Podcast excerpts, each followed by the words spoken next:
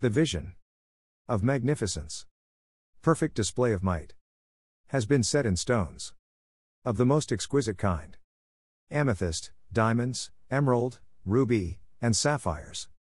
All forming an impenetrable shroud, sparkling, enthralling. Fiercely protecting the legacy, entrusted to their encrusted hands. For it is the vessel of the future, delivering justice, to the most deserving. Causing many to sheath their sword, of lethal words, formed from hate. Paving the way for brotherhood, unity, wholeness, soon to emerge out of the pit of understanding.